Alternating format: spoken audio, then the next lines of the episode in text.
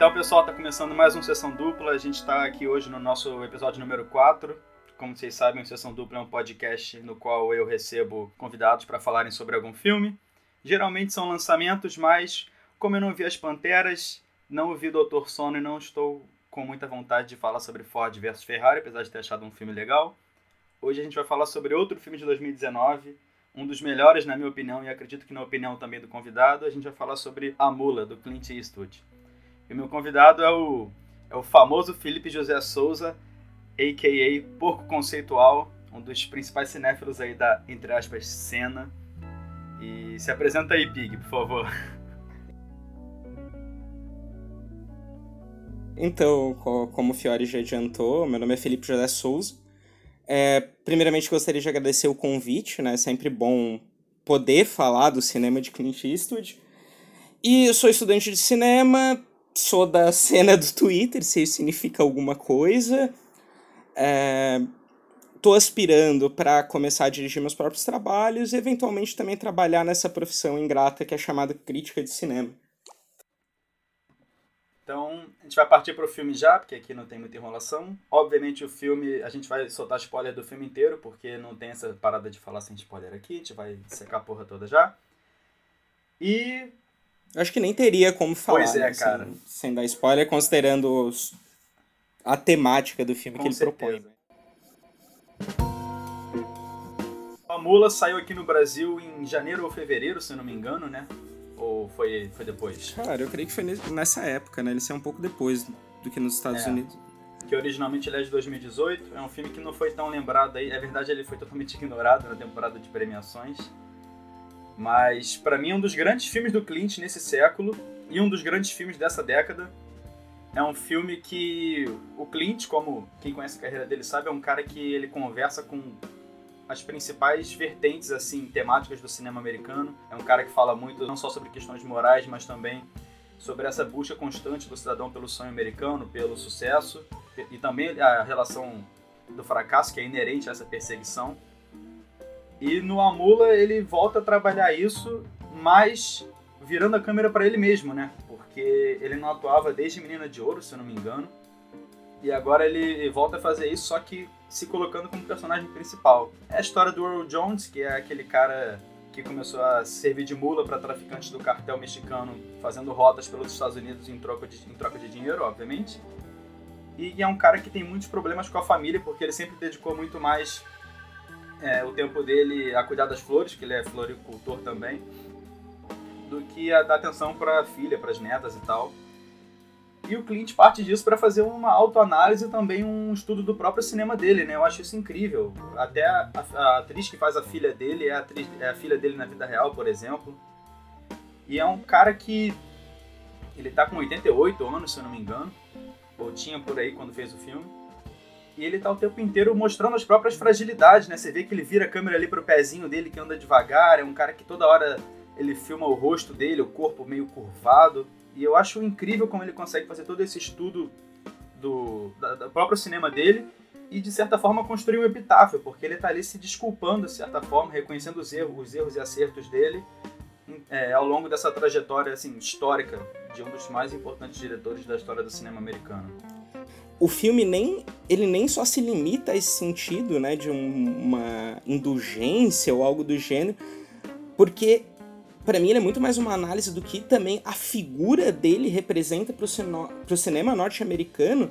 E se tu ousar assistir o filme de uma forma mais virgem, o que é difícil, né, desconsiderando a presença do Clint Eastwood, eu acho que ele continua sendo um filme muito funcional, né? Ele funciona muito bem como essa coisa de legado, até faz uma rima interessante com o que o Scorsese propôs em irlandês, mas eu acho que ele funciona também muito bem se tu assistir de uma forma virgem sem considerar essa figura, porque um, um ponto do filme que me chamou muita atenção é como ele, ele é um filme sobre problema de comunicação geracional, né? Essa tensão geracional. Ele não consegue. Não é que ele não consegue entender, mas ele tem um ritmo para entender esses avanços, os celulares, e daí até se voltar ao paralelo do legado que ele representa, as próprias tecnologias que vão adentrando o cinema, né? O, o, o, James Cameron com 3D, que já foi um avanço considerável na linguagem, mas ao mesmo tempo acho que ele funciona muito bem nesse sentido individual de pegar essa figura que é um pouco retrógrada, conservadora, e colocar os problemas de comunicação dela com a nova geração, né? Até mesmo com um novo cenário político, com as necessárias atualizações contextuais, mas ele pega esse ruído de comunicação e é algo que eu acho que ele leva muito bem em Amula. E se tu pegar essa própria isolação que os planos dele provoca, nessa né, fragilidade física, o, o rosto dele é um pouco chocante em alguns planos do filme, também me remete muito à própria figura de um idoso, né, na sociedade contemporânea, vendo todo esse período de mudança tecnológico, moral. Me fascina como o filme também consegue funcionar dessa forma. Eu não sei se eu considero o melhor filme do Eastwood do século, mas só de ele chegar isso, de fazer um filme que ele é tão bom num sentido biográfico, num sentido de seu legado no próprio cinema, mas ele é um filme que, para um espectador virgem, que é muito difícil, que, mas que não conhece tanta figura do Eastwood, é é um filme que tem um texto muito interessante ali para ser desbravado. Eu não sei se tu também enxerga dessa forma, Fiore. É, essa relação de conflito geracional que o, que o filme evoca, assim, até fugindo um pouco do sentido autobiográfico. Uhum. Não, concordo bastante, até porque são pontos que aparecem tanto como piada no filme, a cena das Dyson Bikes, aquela gangue de motociclistas homossexuais, ou então a família negra que ele encontra na rua e tem problema para trocar o pneu, porque o cara não sabe trocar o pneu, mas sabe mexer no celular, ele faz piada disso. Mas isso está presente também em momentos importantes, né? O diálogo dele com o policial que o Bradley Cooper interpreta, a questão toda familiar dele, quando ele vai naquele evento de floricultores e vê um cara ensinando a, a comprar pela internet, ele debocha disso. Então tem muito essa, esse, esse distanciamento geracional tanto como piada, com simples recurso de gênero, como também como uma forma de conduzir a história e desenvolver o personagem e a relação dele com o mundo, né?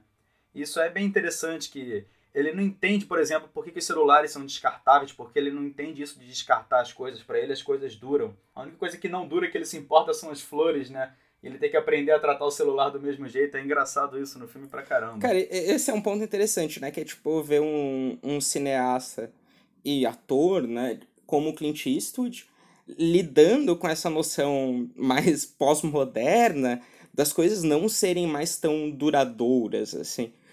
E, e eu gosto como ele, como ele vai pontuando isso no filme, ao mesmo tempo que ele tem um apego emocional muito específico com isso das, das flores, o que eu creio que também tem um pouco do legado do cinema, essa coisa mais artesanal de cinema, ele como autor, o cuidado que ele teve para os filmes, aí até né, retornando um pouco essa parte do que o filme fala sobre ele, e esse apego material ao cinema e o medo que essa do que forma pode se transformar, ao mesmo tempo de uma forma não fatalista, por causa que o personagem está todo tempo tentando entender essas mudanças, mesmo que da forma mais conservadora possível, né? O Clint é, é republicano, então ele já tem, como o próprio personagem do, do Bradley Cooper fala, ele tem um filtro, né? Todo mundo tem um filtro, então ele como autor, é impossível que esse filtro dele não não transpareça no filme. Você não enxerga ou você não acha tão importante essa relação do filme com a questão autobiográfica? Porque eu consigo ver aquilo ali do filme inteiro, praticamente. Eu acho que definitivamente é, é algo importante, né? Só que aí entra até um pouco na, na função, talvez, da crítica de às vezes tirar. Que eu acho que essa parte biográfica do filme é um pouco da zona de conforto dele. Pelo menos para uma, uma parte dos espectadores que já conhecem o Clint, já entendem um pouco do legado dele. É, eu acho que é meio que a zona de conforto que o filme vai propor, mas eu não nego que ela exista, ela é bem evidente e seria impossível, assim, não ter essa leitura. Mas eu acho que, pelo menos me fascina mais como o filme consegue sobreviver para o espectador que não tem essa zona de conforto. Ele funciona, é ele funciona muito bem para um espectador virgem, esse é o ponto, assim. Ele funciona como um, como um thriller, ele funciona para definir um pouco do cenário político norte-americano, tanto na parte econômica quanto, quanto na parte social, dessa relação da terceira idade com essas mudanças. Então eu acho que ele é bem completo nesse sentido, mas a leitura biográfica também é importantíssima. É, dá até para dizer que aquela, aquela situação dele perder a posse do terreno tem alguma ligação também com a crise imobiliária que teve nos Estados Unidos na última década. Então é um filme que está conversando muito indiretamente com o cenário político americano, né? É, eu acho que até um pouco dessa relação da, com, a ter, com essa figura da terceira idade é muito política, né? Porque até talvez depois tu edita e tira isso, mas já que eu tô seguindo nesse ponto, é que é muito difícil, por exemplo, eu vejo dos meus colegas de, de esquerda, ou tá, de esquerda, né, os meus colegas, mas de dialogar com a geração que antecede e de tentar explicar de uma forma mais pontual o que são essas mudanças, o que são essas propostas, qual é a luta da esquerda. E eu acho que esse texto conversa também muito, pelo menos conversou comigo, nesse sentido de olhar para mim e verificar que às vezes o meu discurso tem um ruído muito grande quando entra em uma lógica geracional.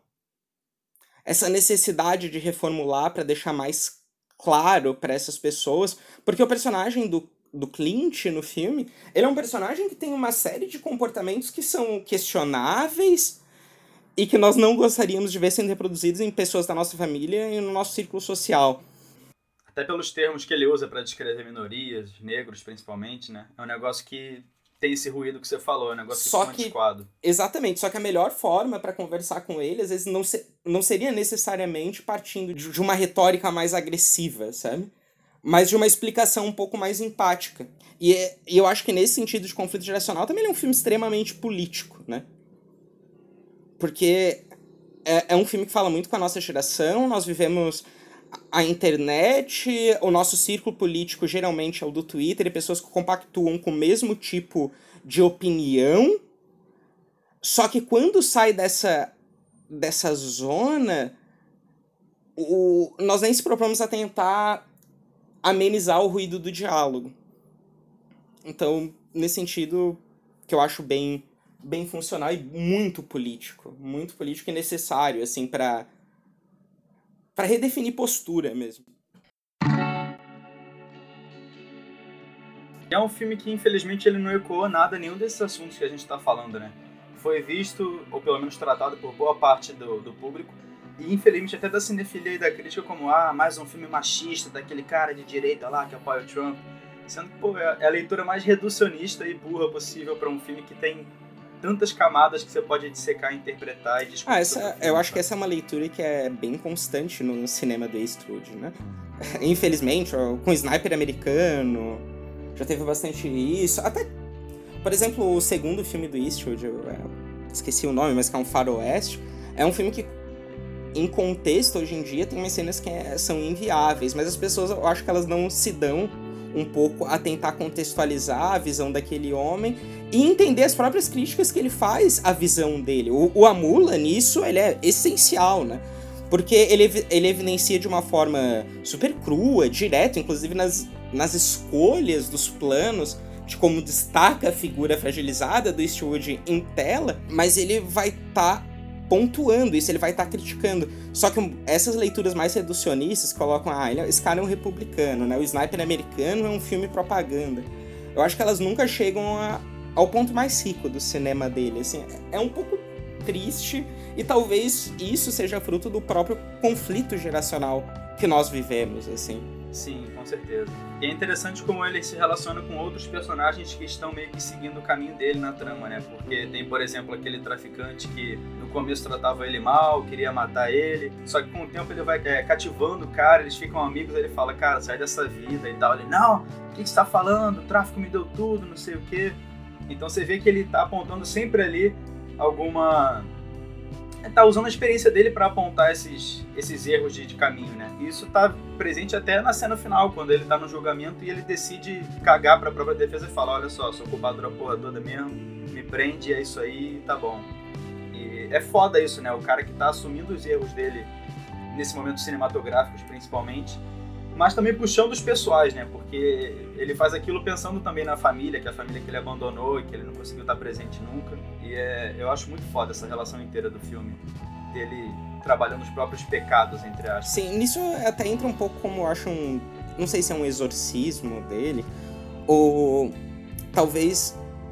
Eu acho, eu acho que nesse aspecto, o filme do Eastwood, eu vou fazer um, um link aqui, mas para mim conversa muito com o, o, Que o Diabo Nos Carregue, do Brissot, que é do, do, ano, do ano passado, mas que é um filme que o autor ele expõe os vícios, mas não apenas, tipo, julgando e falando, olha, esses meus vícios são detestáveis, esses meus desejos, essas minhas pulsões, mas, mas sim expondo e falando que isso faz parte da construção da obra dele. Que eu acho que é, também é muito é, é genial de Mula, obviamente ali existe uma noção moral, né? O, o cinema, ele sempre vai carregar uma visão de autor, só que eu gosto como o Eastwood con consegue colocar os próprios erros como pontos de construção do que foi o cinema dele, da figura dele.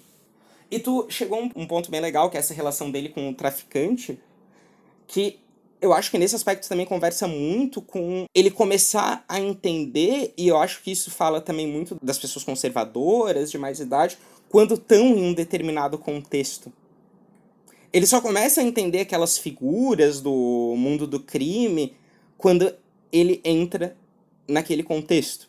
Isso também é, é algo que eu acho bem interessante nessa, nessa dinâmica do filme, como ele vai aprendendo com os personagens e com os universos que ele vai propondo nas cenas, né? As próprias jornadas de carro são jornadas de aprendizado nisso para ele. Eu acho que acaba sendo bem funcional. É interessante também que ele vai notando que existe uma ética até mesmo nesse ramo do trabalho, né? Porque eu acho que foi o Wallace Andreoli que falou no texto dele que ele trabalha muito essa questão de ética do trabalho no filme e como isso norteia todos os núcleos ali e como ele vai notando essa estrutura que tem por trás do cartel, ele vai tendo que se adequar a isso um pouco, porque ele é um cara que, que nem o Bradley Cooper falou, ele não tem mais filtro, ele tem que fazer o tem que ter algum jogo de cintura para lidar com aquilo, ele não consegue também por causa do conflito geracional, por causa desse envelhecimento dele. Eu acho que isso tudo fica muito bem tratado, mesmo que nunca seja um tema ali, né? É muito mais uma forma dele conduzir a história. Isso é fato, mas eu acho que o próprio universo que ele vai propor faz parte da história. Né? Porque ele é um fruto daquele universo. É, é, não do. Ele é um fruto que já está um pouco envelhecido, mas ele ainda é um fruto daquilo. Então, meio que o universo eu acho que faz parte um pouco dessa narrativa que ele vai propor. E considerando até falando da filmografia dele nesse século, ele é um filme que eu acho que ele vai sair um pouco do que ele estava propondo anteriormente, né? Que antes eram, eram narrativas. Claro, toda narrativa é pessoal, etc., mas não era uma narrativa que. de exposição tão clara dele. E, mas formalmente, eu acho que continua conversando até com o próprio cinema, não com o filme anterior. E isso eu acho que até evidencia um pouco no filme que ele é um cara que ele vai tendo dificuldades tecnológicas, mas o Eastwood sempre conseguiu atualizar formalmente o próprio cinema, né? Ele o, o Eastwood não. Eu acho que ele não seria um homem purista na forma. O filme anterior dele é muito definitivo nisso. Até na parte de escolher as figuras que participaram da história, trabalhando uma, uma certa parte ali de. dessa questão documental ficcional assumida, se bem que né, todo documentário é, de certa forma, ficcional. Para quem não estiver entendendo, a gente está falando do 1517, que é o filme dele de acho que dois anos atrás que ele conta a história de três jovens americanos que impediram um atentado terrorista num trem em Paris. E o filme do Clint conta essa história usando os rapazes da vida real como personagens, interpretando eles mesmos. Só que nesse filme ele se abstém dessa noção estética, ele parte para uma narrativa que eu acho que é mais clássica mesmo. A, a forma dele, ele não é um filme que ele vai ousar muito em algumas noções, ele é um filme bem clássico, né? A própria história de ah, é um senhor que entra no mundo do crime, tem a sessão econômica, eventualmente vai ter o declínio. Eu acho que ele é um filme muito simples nesse sentido, mas que até daí voltando para falar do universo, graças ao universo que ele constrói, tanto no que parte da, da mitologia dele, mas no universo que ele vai propondo de colocar a figura do Earl em relação a uma sociedade que está em constante mudança e jogando nisso no submundo, chega a um, a um ideal bem interessante nesse filme. acaba sendo bem funcional. Eu gosto muito de como o filme funciona no sentido formal, mesmo sendo extremamente convencional, justamente por essa por esse carinho que ele tem ao construir os personagens, mesmo que alguns personagens soam mais como visões viciadas desse autor, né? Mas ao mesmo tempo tudo tá muito bem colocado, tudo segue por um fluxo muito interessante. E é interessante que apesar de haver esse conflito geracional que a gente está falando, e ele ter ciência disso e tal, no final ele acaba, entre aspas, escolhendo ir para um lugar onde não existe esse conflito, né? Porque é onde o tempo não passa e é onde ele vai estar tá congelado para sempre, quase um museu ali, que é a prisão, né? Cuidando das flores ali no jardinzinho da cadeia. Isso define, eu acho, um pouco o epitáfio moral dele, né? de entender o que o, o que o próprio cinema dele vai significar para para eternidade, o que a filmografia dele tem. Isso é bem pontual, essa escolha. Mas tu acha que isso é meio que definitivo, assim, que existe realmente essa intenção do Eastwood de fazer um epitáfio dele nesse filme? Tu acha que é definitivo nesse sentido? Não, não, não acho que seja definitivo. Até porque ele tá aí doido para fazer uma porrada de outros filmes, já vai lançar o próximo dele daqui a alguns meses. Mas eu acho que essa leitura funciona bem, porque eu acho que o filme inteiro tá conversando com a carreira dele. Por exemplo, quando ele vai receber o prêmio lá de floricultor, ele bota essa cena justamente em 2005, que é o mesmo ano que ele ganhou o Oscar pela última vez, sabe?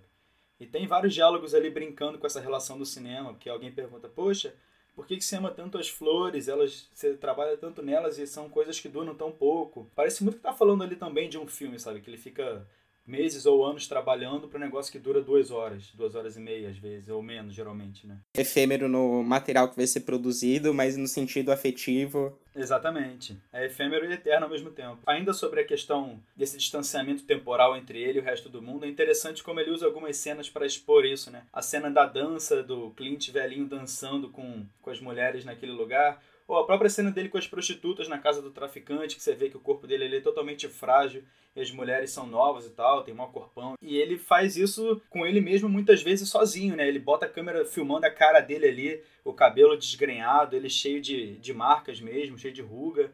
Ou então a câmera, que nem eu falei no começo, que vira pro pé dele, filma ele andando devagarinho, porque ele não tem muito mais jeito, ele já tá com o corpo definhando mesmo, né? Porque ele é um senhor bem idoso. Você vê isso até na voz dele, né? Que é uma voz meio falha, meio errante em alguns momentos. É, eu acho incrível como ele se expõe, né? Eu falei de virar a câmera para ele no começo, eu acho que é muito mais do que ele simplesmente interpretar o personagem. Ele tá filmando, ele tá registrando o próprio envelhecimento ali, é um negócio muito bonito, cara. E falando nisso, eu acho que até levanta um ponto, é um pouco da maestria dele, inclusive da cena do do que acaba em homenagem, né, casa do traficante, né, algo do gênero, é como ele, o Eastwood ele ainda continua muito ardiloso de pegar essas cenas que expõem uma certa decadência, e essa decadência naquele, naquele momento, considerando todo o contexto, é uma decadência que não é só física, ela é moral, ela é fruto de uma decadência econômica, né, de uma sociedade em colapso, mas que também ele consegue tirar humor disso, porque essas cenas elas me causaram um certo desconforto e uma certa risada, assim, que elas são engraçadas, ele faz uma piada da própria figura, ele essa, ele nunca a, a, na própria relação dele com quando vai se desenvolvendo com os traficantes que tem todo um lado meio amistoso, de camaradagem, como ele vai se relacionando com aquelas figuras, até pela empatia que elas vão demonstrando com a figura dele não só o personagem que vai acompanhando ele no, na estrada, né? Mas entre os, os outros personagens quando ele vai pegar as cargas, que é naque, naquela garagem. E como ele consegue tirar dessa decadência. Sempre, o Clint ele tem uma maestria muito grande nisso de. Ele consegue rir da própria cara, ele consegue rir dessa decadência, por mais que ele entenda que é tudo muito melancólico, mas ele consegue ainda ter um, uma leveza em conduzir a narrativa. Tanto que a Mula, eu não acho que ele é um filme. Em nenhum momento ele é um filme cansativo. Eu acho que em nenhum momento ele é um filme que às vezes tem até um pouco do melodrama do Eastwood mais clássico, ali, por exemplo, pensar em o próprio Sniper americano, Sou Meninos e Lobos, ou As Pontes de Madison, desse melodrama, ele às vezes até um, um não foca tanto nisso, sendo uma história que tinha um potencial para fazer isso com uma força muito maior, em um sentido mais de encenação mesmo, de fazer cenas mais dramáticas, extensas, ele sempre vai apostar para algo mais direto, algo que visualmente já fala. Tipo, ele, ele não precisa ficar falando da própria decadência quando tem um plano que expõe toda a parte danificada já do corpo dele, danificada pelo tempo, né? Eu acho que até o uso da palavra danificada não soa muito bem, mas que sente esse peso. Eu gosto em como a Mula ele, ele vai conduzindo essa narrativa no próprio ponto de vista do Earl e vai tirando um certo humor, uma certa leveza, um certo divertimento de tudo que está acontecendo no universo do filme antes do colapso. Tanto que quando ele assume, não existe necessariamente um peso gigantesco quando ele está assumindo todos os crimes, né? É mais uma continuação lógica de tudo que ele tinha feito. Ele é, tem, tem pouco julgamento moral, né? Ele se julga muito mais pela, pelo distanciamento familiar do que, pelo, do que pelos crimes que ele cometeu. É, tanto que as partes dramaticamente mais pesadas do filme, eu acho que são as cenas que envolvem de forma mais frontal a família, né?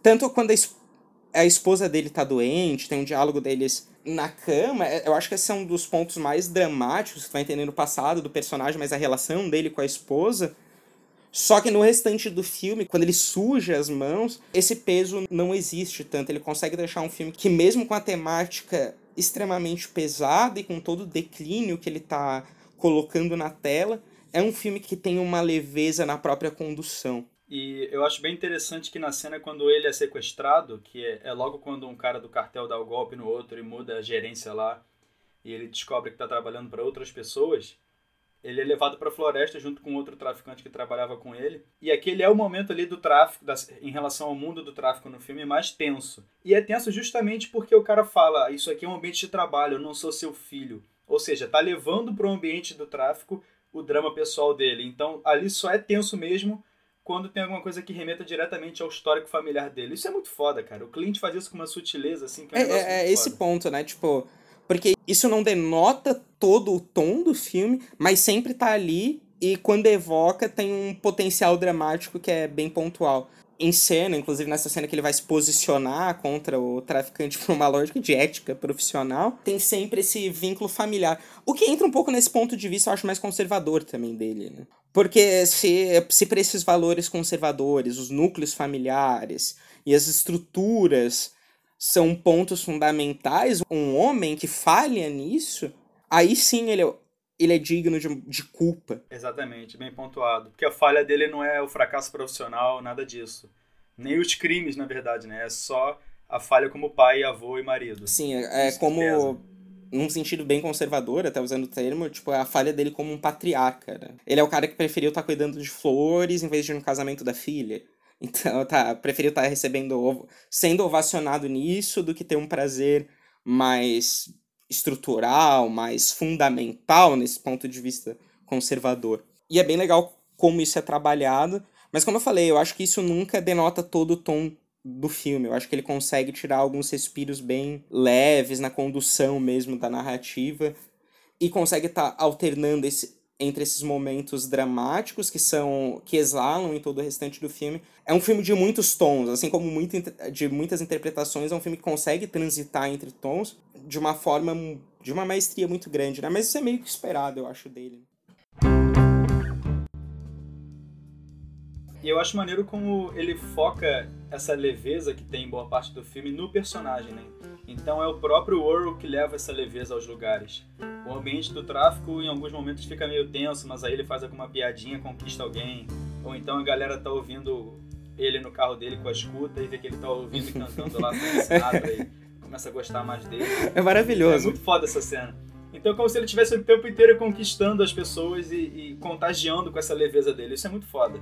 Da parte da função dele como autor de cinema, é que ele foi que ele foi um homem que, quando ele fez entretenimento, né, os westerns, tanto como ator ou como diretor, eram narrativas que visavam um certo entretenimento, visavam enriquecer os olhos do espectador com ação, com a violência, mas que sempre estavam no meio de uma sujeira, né?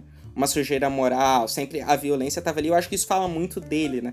Como ele sempre conseguiu tirar um, um carisma do que é sujo, do que é do que é repugnante, do que é imoral.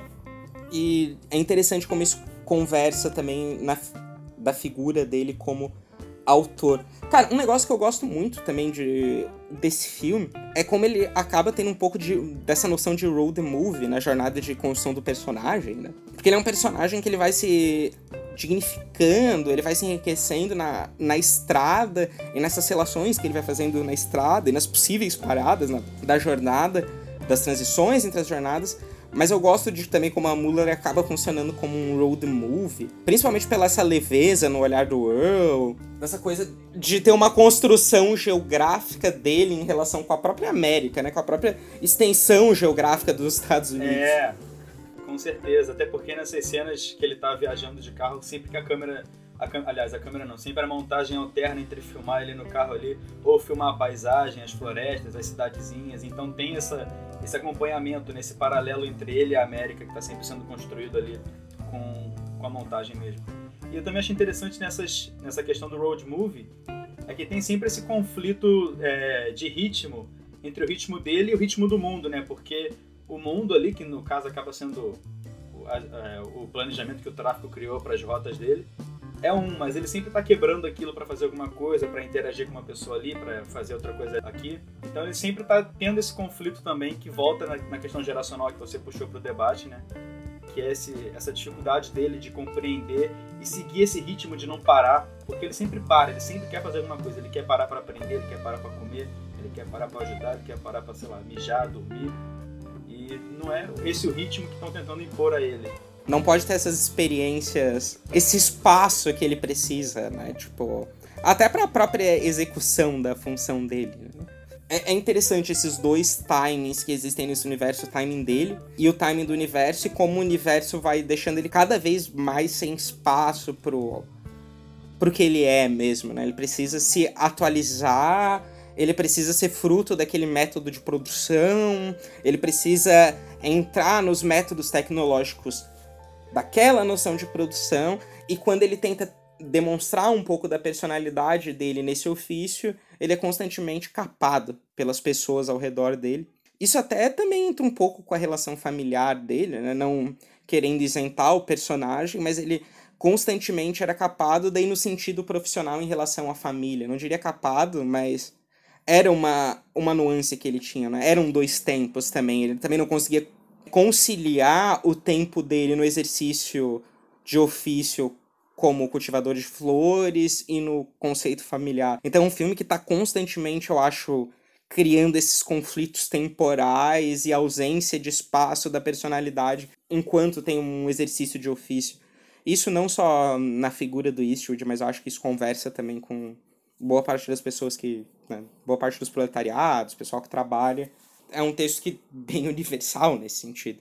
Uma coisa interessante que não é bem algo assim tão ligado diretamente ao filme, mas é a relação dele com Bradley Cooper, né? porque na vida real Bradley Cooper tá um pouco ali ocupando o cargo de aprendiz do Clint, né, o pupilo dele, porque tanto é que ele herdou Nasce uma Estrela, que ele, o Clint ia dirigir, e o Bradley Cooper, inclusive, dirigiu usando as anotações de roteiro do Clint, né? Então tem essa relação que já começou a ser desenvolvida quando ele protagonizou o Sniper americano. E que aqui volta, porque tem também uma relação de mestre e pupilo, obviamente muito efêmera naquela cena do bar, quando o personagem do Clint se vê um pouco no Bradley Cooper e fala: Não, valoriza sua família, vai para casa e tal, não fica trabalhando. É um negócio muito engraçado que, tipo, não é um negócio importante, mas para nós que estamos de fora e acompanhamos um pouco essa relação, essa, esse desenvolvimento artístico do Bradley Cooper é um negócio ali muito, é muito gostoso assistir cara, aquilo, eu, cara. Eu tava com vontade, inclusive, de puxar esse assunto, mas daí eu pensei que ia falar muito sobre a Star is Born, mas, cara, exatamente, eu acho isso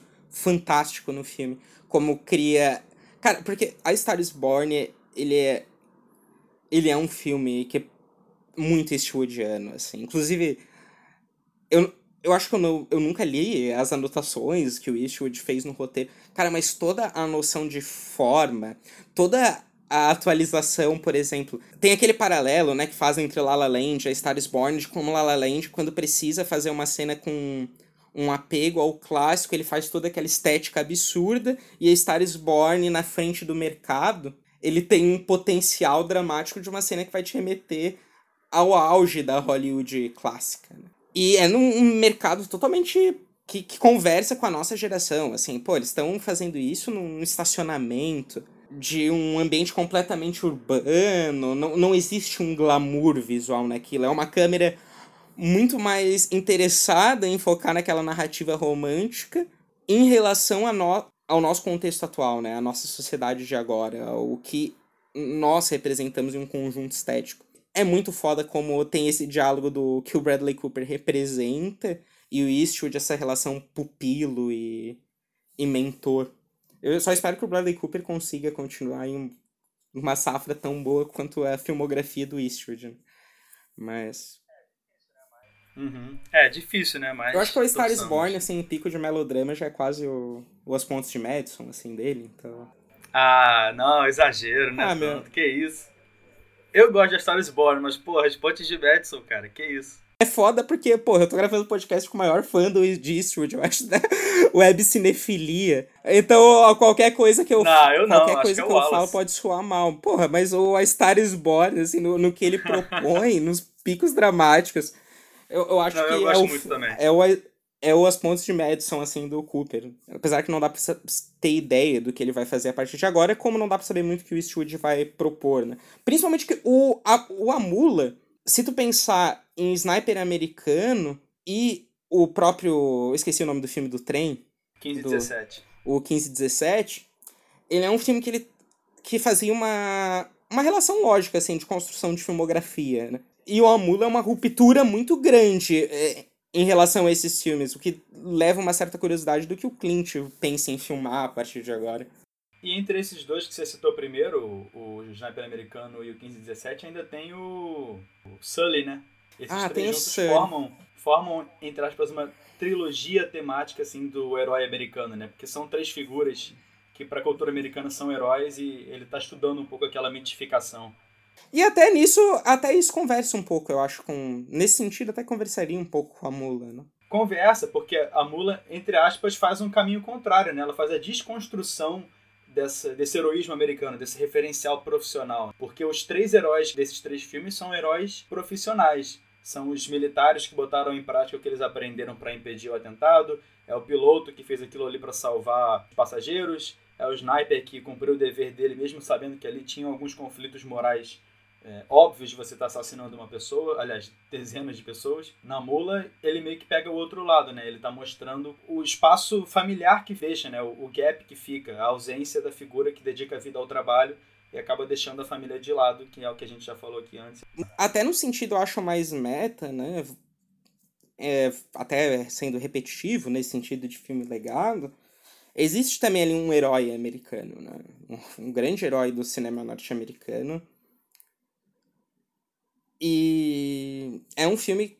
E o filme vai trabalhar, que nem tu falou, a decadência dessa figura no sentido do trabalho, mas eu acho que até também continua observando essa figura do herói quando entra nessa, nessa ótica, né, nessa parte do plano focar no Eastwood, de ser um filme também sobre o Eastwood, foca também as nuances e os vícios e os morais, como Sniper americano acho que faz muito bem, apesar do, do pessoal ignorar um pouco, dessa figura heróica que ele representa pro cinema, que ele representa também, tipo, como um grande herói do western spaghetti. Quando com os filmes do Sérgio Leone vê esse vê o que esse herói sem, sem as camadas, né? Ele exposto, centralizado, em um plano fechado na cara dele, as marcas morais dessa figura. Sim. E é engraçado que ele rejeita alguma saída de roteiro ou mesmo visual que deu algum heroísmo direto para ele no clímax, né? Porque ele não tá agindo contra o tráfico, ele não tá entregando ninguém. Na verdade, o heroísmo dele é simplesmente assumir os erros. E isso é muito foda, porque dá muita humanidade pro personagem, fortalece muito essa fragilidade dele e mostra como ele mesmo que talvez ele seja de alguma perspectiva alguma forma de herói, ele não tem essa ambição de salvar, de transformar nada, ele tá simplesmente seguindo ali.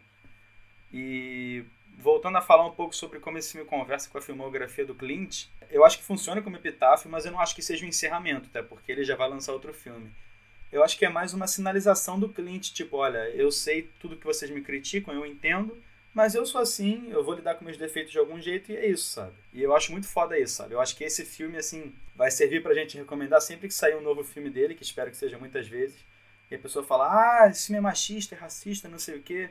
E a gente vai ter esse filme para mostrar como o Clint entende as críticas e aceita parte delas, sabe? O Clint é um cara muito mais complexo do que a gente poderia definir com, como um cara progressista ou conservador. Eu acho que tem muito mais, mais nuances nessa questão de analisar o personagem, personagem histórico do Clint Eastwood.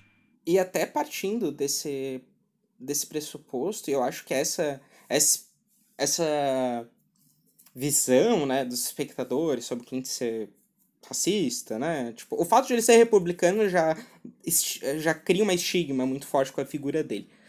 Mas eu acho que Cara, é meio genial como a Mula também tá falando sobre isso, né? E sempre voltando nesse sentido, dessas tensões entre eras, mas como o eu acho que o espectador atual, ele é, ele não lida muito bem com ambiguidade moral em narrativas. Não, é, Principalmente é, quando é. existe, quando essa ambiguidade moral tá num protagonismo e o filme não sinaliza de uma forma tão óbvia que o que o espectador tá vendo em tela é errado. E eu, eu gosto como, tipo, o filme também é uma resposta para isso, sabe? Eu acho que o, o filme, nesse sentido, ele é bem emblemático de falar, tipo, mas vocês nem tentam entender. Vocês não tentam é, abstrair o personagem que tá em tela para fazer o julgamento moral.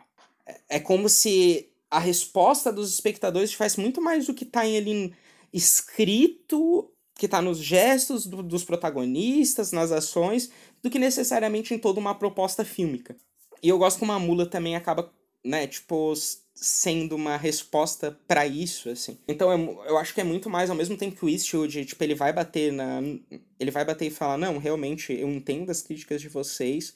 Eu gosto também como ele também dá uma alfinetada no sentido, eu acho que vocês não estão se dispondo a olhar o meu filme de uma forma mais aberta, de uma forma que entende as ambiguidades e tenta contextualizar elas, e aí sim ter uma leitura moral que não parte do ponto de vista necessariamente dos personagens daquela história.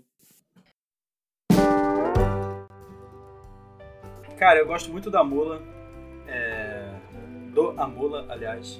Eu escolhi falar dele hoje, não só porque tu gostou também, eu queria falar sobre esse filme contigo, mas porque Semana que vem eu falar sobre o irlandês. Eu acho que são filmes que conversam muito, que nem você disse. São filmes que mostram os, os dois cineastas, o Scorsese e o Clint, falando sobre o próprio cinema, falando sobre si mesmos e botando alguma complexidade, porque, é, enfim, não vou falar do irlandês aqui ainda para não queimar a pauta, mas porque, que nem você falou, esse filme do Clint mostra muita complexidade de uma figura que muitas vezes é vista como unidimensional e não é. E essa complexidade está em tudo no filme, está nas relações familiares, está na relação dele com o tráfico, está na, na forma como ele se vê e como ele se filma.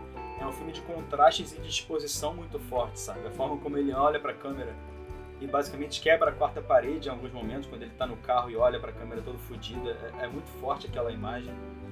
Enfim, eu acho assim uma obra-prima esse filme e que e um dos grandes filmes do ano e da década, na minha opinião.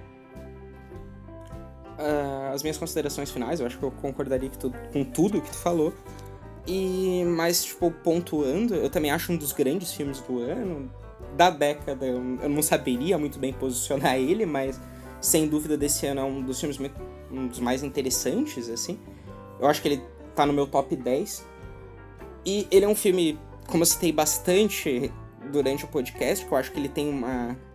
Ele é muito rico para as diversas interpretações que tu pode ter, tanto como um filme sobre é, ruídos em discursos entre gerações, como um filme que vai funcionar no sentido de estar tá falando de um legado de um autor e também por contextualizar a relação do cinema dele com os espectadores na atual década com os espectadores mais novos. Então acho que ele é um filme é um filme riquíssimo, ele funciona bem também nessa parte de ser um road movie, ele tem uma certa leveza na condução, o que me surpreende bastante, né? Considerando as temáticas de declínio que ele trabalha. Então, possivelmente também um dos meus favoritos do Eastwood no, no século XXI e é muito bom ver que o Eastwood, com essa idade, ainda consegue entregar uma obra tão sóbria e com tanta coisa a ser destrinchada. Então, realmente é um dos grandes filmes do ano. Assim. Pra mim, acho que termino as minhas considerações finais. O restante eu acho que eu já falei no podcast. Galera, esse foi o podcast. Obrigado por ouvirem. Vou deixar o link para o trabalho e para as redes sociais do Pig aí na descrição do podcast. Não esqueça de seguir o Sessão Dupla nas redes sociais, no Twitter e no Instagram, é arroba Sessão Dupla Pod, P-O-D de podcast, obviamente. É isso aí. Vejam filmes do Clint Eastwood. Vejam filmes do, do Clint Eastwood e obrigado, Fiore, pelo convite. Sempre bom ter espaço para falar do bom cinema. Então. e não daqueles iFood Simulator que você joga, né? Cara, eu não vou falar nada engraçado, mas o, o que eu quero deixar para o público é que vem esses espectadores viciados e, com apenas cinema e que só jogam FIFA e quando precisam entender uma obra de videogame que tem uma unidade chamam de Uber Simulator. Eu acho que eu acho que o Matheus Fiore não entendeu nem o texto da mula, porque ele não consegue entender é, com uma certa ambiguidade o que está em tela. Tá bom, pessoal? Esse é meu último texto. Joguem Death Stranding, assistam Clint Eastwood. Tchau. Valeu, galera. Beijos, abraços. Tchau.